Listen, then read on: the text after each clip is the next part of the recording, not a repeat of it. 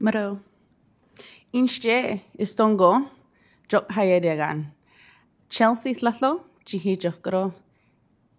Hi, my name is Chelsea Fish. Did you make it through the night okay? I hope you did. I'm the Executive Director of the National American Indian Housing Council. As Senator Smith mentioned, I'm a member of the Seminole Nation of Oklahoma and originally from a very small town called Tishomingo in southeastern Oklahoma in one of the poorest counties of the state, Johnston County.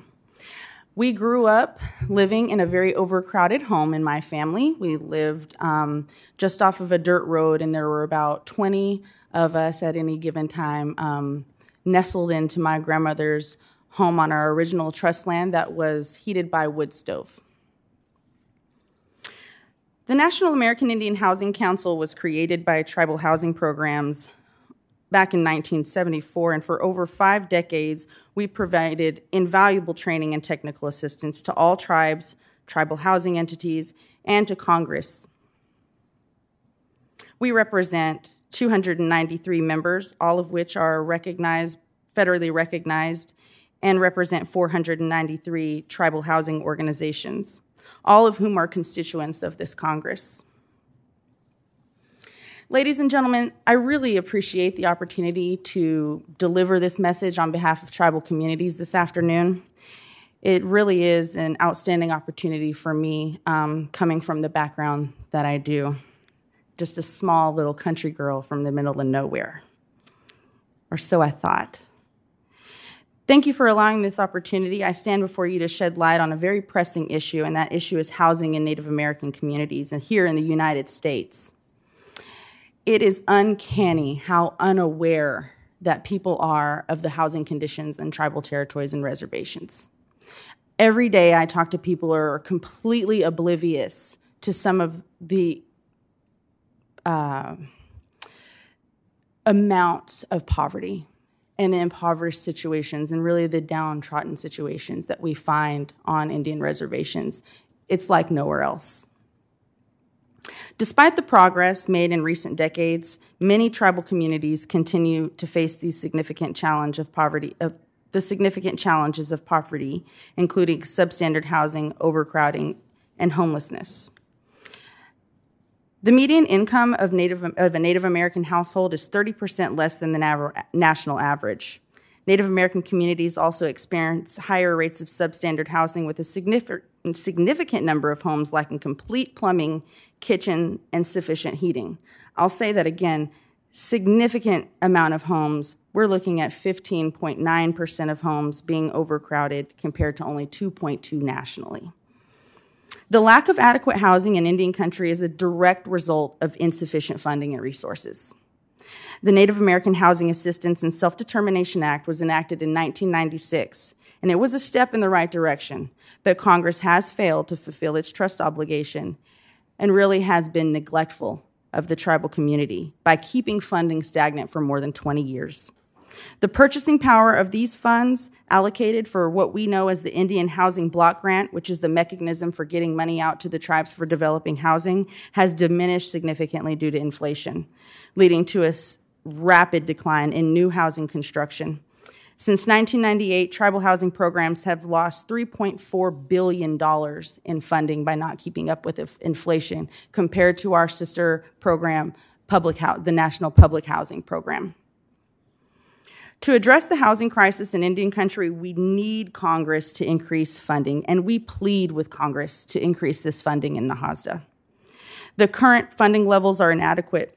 Many tribes receiving less than five hundred thousand dollars to operate their housing programs. Tribes simply cannot build more homes with such limited funding. Our geof- geographical challenges alone, including isolation, the lack of developed housing, inaccessible lending markets, only exacerbate this problem. Reauthorizing NAHASDA is crucial. We need an increased amount of resources and programmatic changes that streamline our housing programs. This reauthorization bill contains provisions that can enhance tribal access to funding, simplify various aspects of H U D and the Indian Housing Block Grant Program, Tribes need the flexibility to tailor their housing plans to their specific needs and priorities. An example of this flexibility is the prioritization of funds. As Senator Smith mentioned, Indians and Native Americans will not allow our elders and our needy and our vulnerable persons to go without. They will be prioritized. So a lot of our funds go to the prioritization of housing for elderly, and that leaves mothers of children, single mothers of children, um, parents who are uh, whose children are going into the homes of family members, so on and so forth, without. I'd like to highlight a couple of examples to illustrate the current housing situation in Native American communities. In Nulato, Alaska, which is a remote village with no roads leading in or out, there's a need for nearly twenty homes. The population in Nulato is just over two hundred. But the estimated cost of construction of a single-family home is over six hundred seventy thousand dollars. The current income level at the Nahasda rate in Nulato only allows for twenty-nine percent of a home to be built in one single year. Similarly, the Comanche Nation Housing Authority in Oklahoma focuses on rehabilitating existing homes due to limited funding.